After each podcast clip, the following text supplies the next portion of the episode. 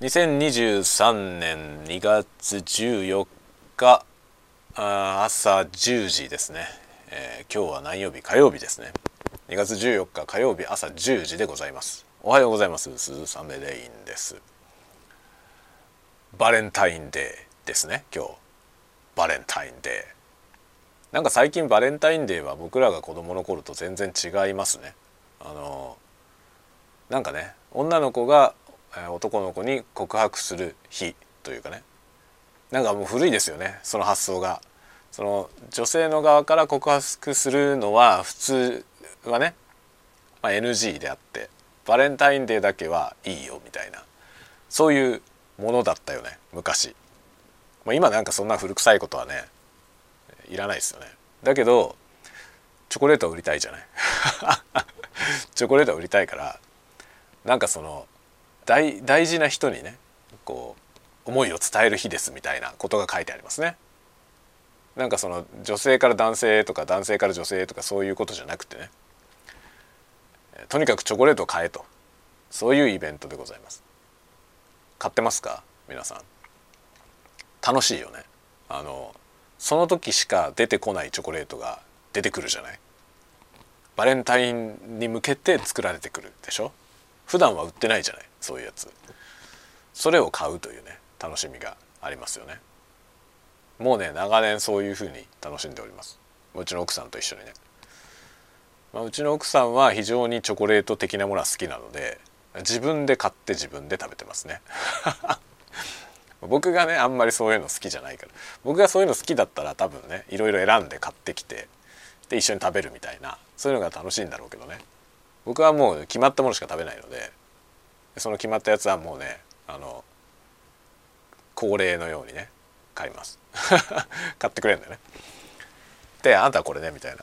で自分はねそれ以外にいろいろ買って一緒に食べるという。そんな感じのイベントになっておりますね。でもなんかそのさらにコロナ禍もあって今もうなんかねあの小学生とかも学校でチョコレート交換とかしちゃいけないみたいな。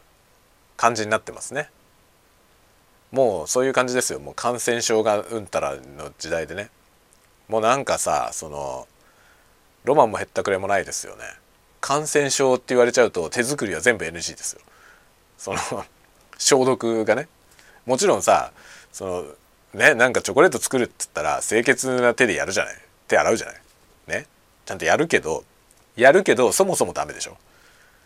おにぎりとかもダメですよね今ね。おにぎりもあの生手で握ったらダメですよね。というね。なんという味気ない時代になってきたんでしょうかね。もう手作り料理とかはもはやあれですよ。あの濃厚接触者 ですからね。濃厚接触なので一緒にご飯食べるのも濃厚接触だからね。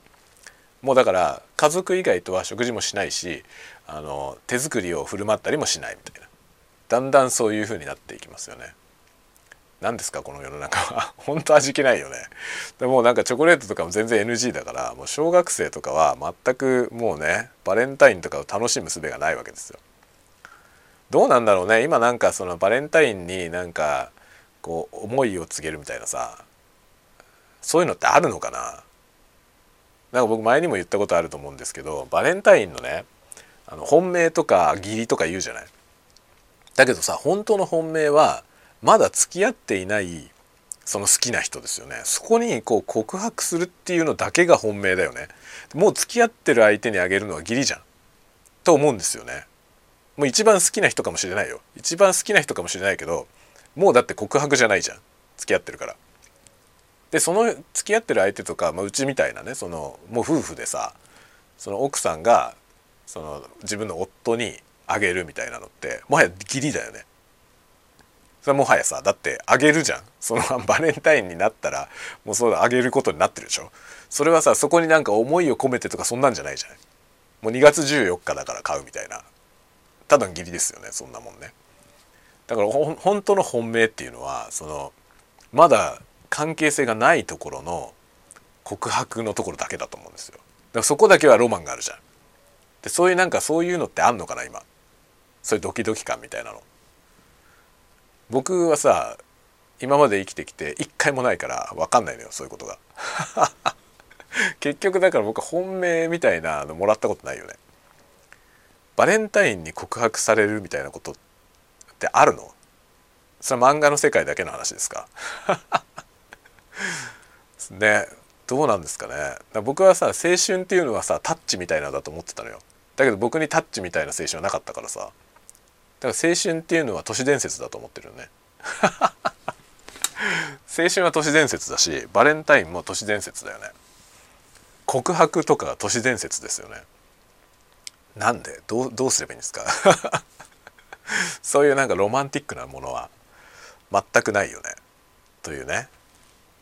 で今の子供たちっていうのはどうなのかなって思ってそういうドキドキみたいなものはさあんのかな？ないよね。ないよねって決めちゃうのもあれだけどさ。なんかより面倒くさいことになってるから今。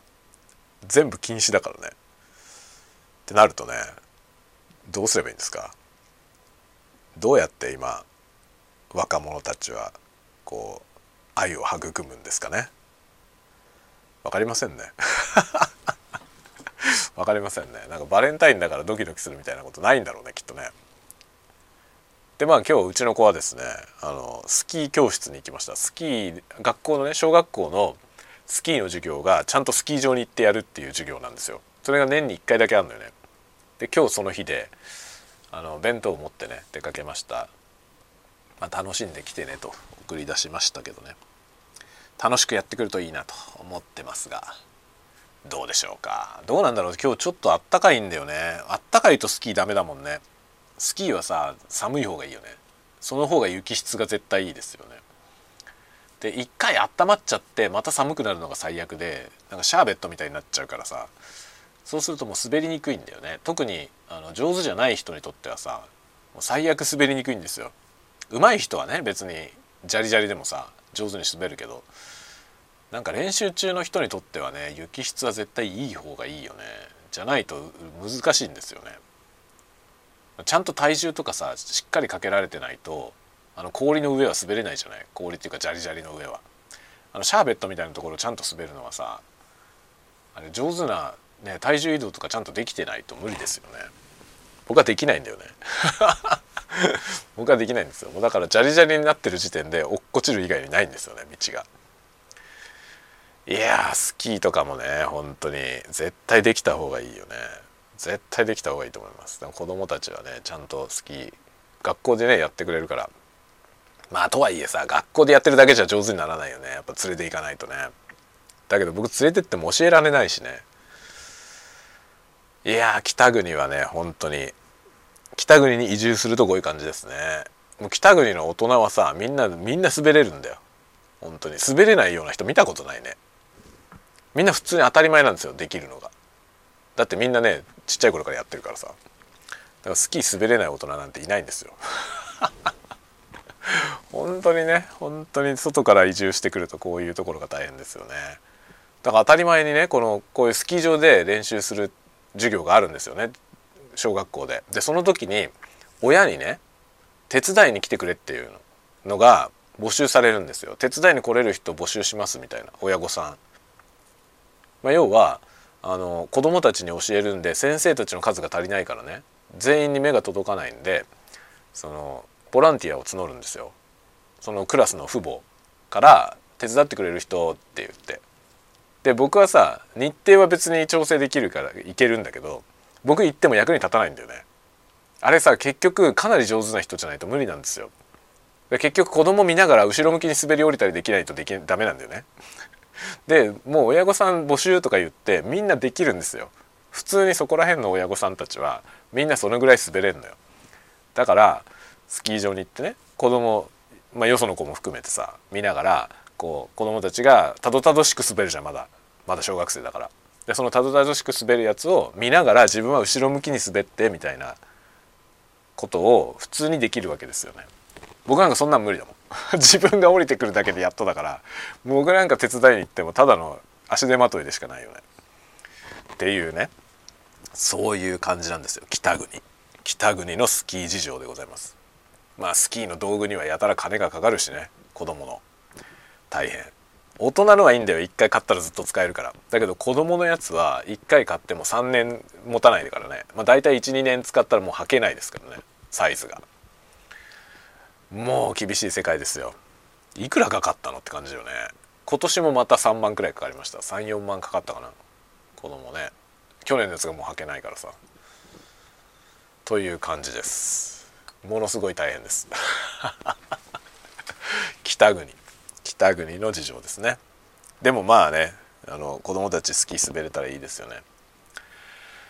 いや本当にねなんかね何でもかんでもやっとくもんだなと思いますね。子供の時からやっとけばよかったと思うよ本当に。まあ僕はやっとけばよかったと思ったら今から始めるから。今始めてるけどね。スキーはもう全然できないし。今英語始めてるけど英語も全然できないよ。めちゃくちゃ大変だわ。もうね今発音のアプリをねやってんですけど、まあ、無理ですよ。全くもって話になりません。あのまあこの話は昼にするわ。昼ご飯の時この話しましょう。じゃあ、えー、今日もまた皆さんも元気にお過ごしくださいね。次のたわごとでまたお会いしましょう。またね。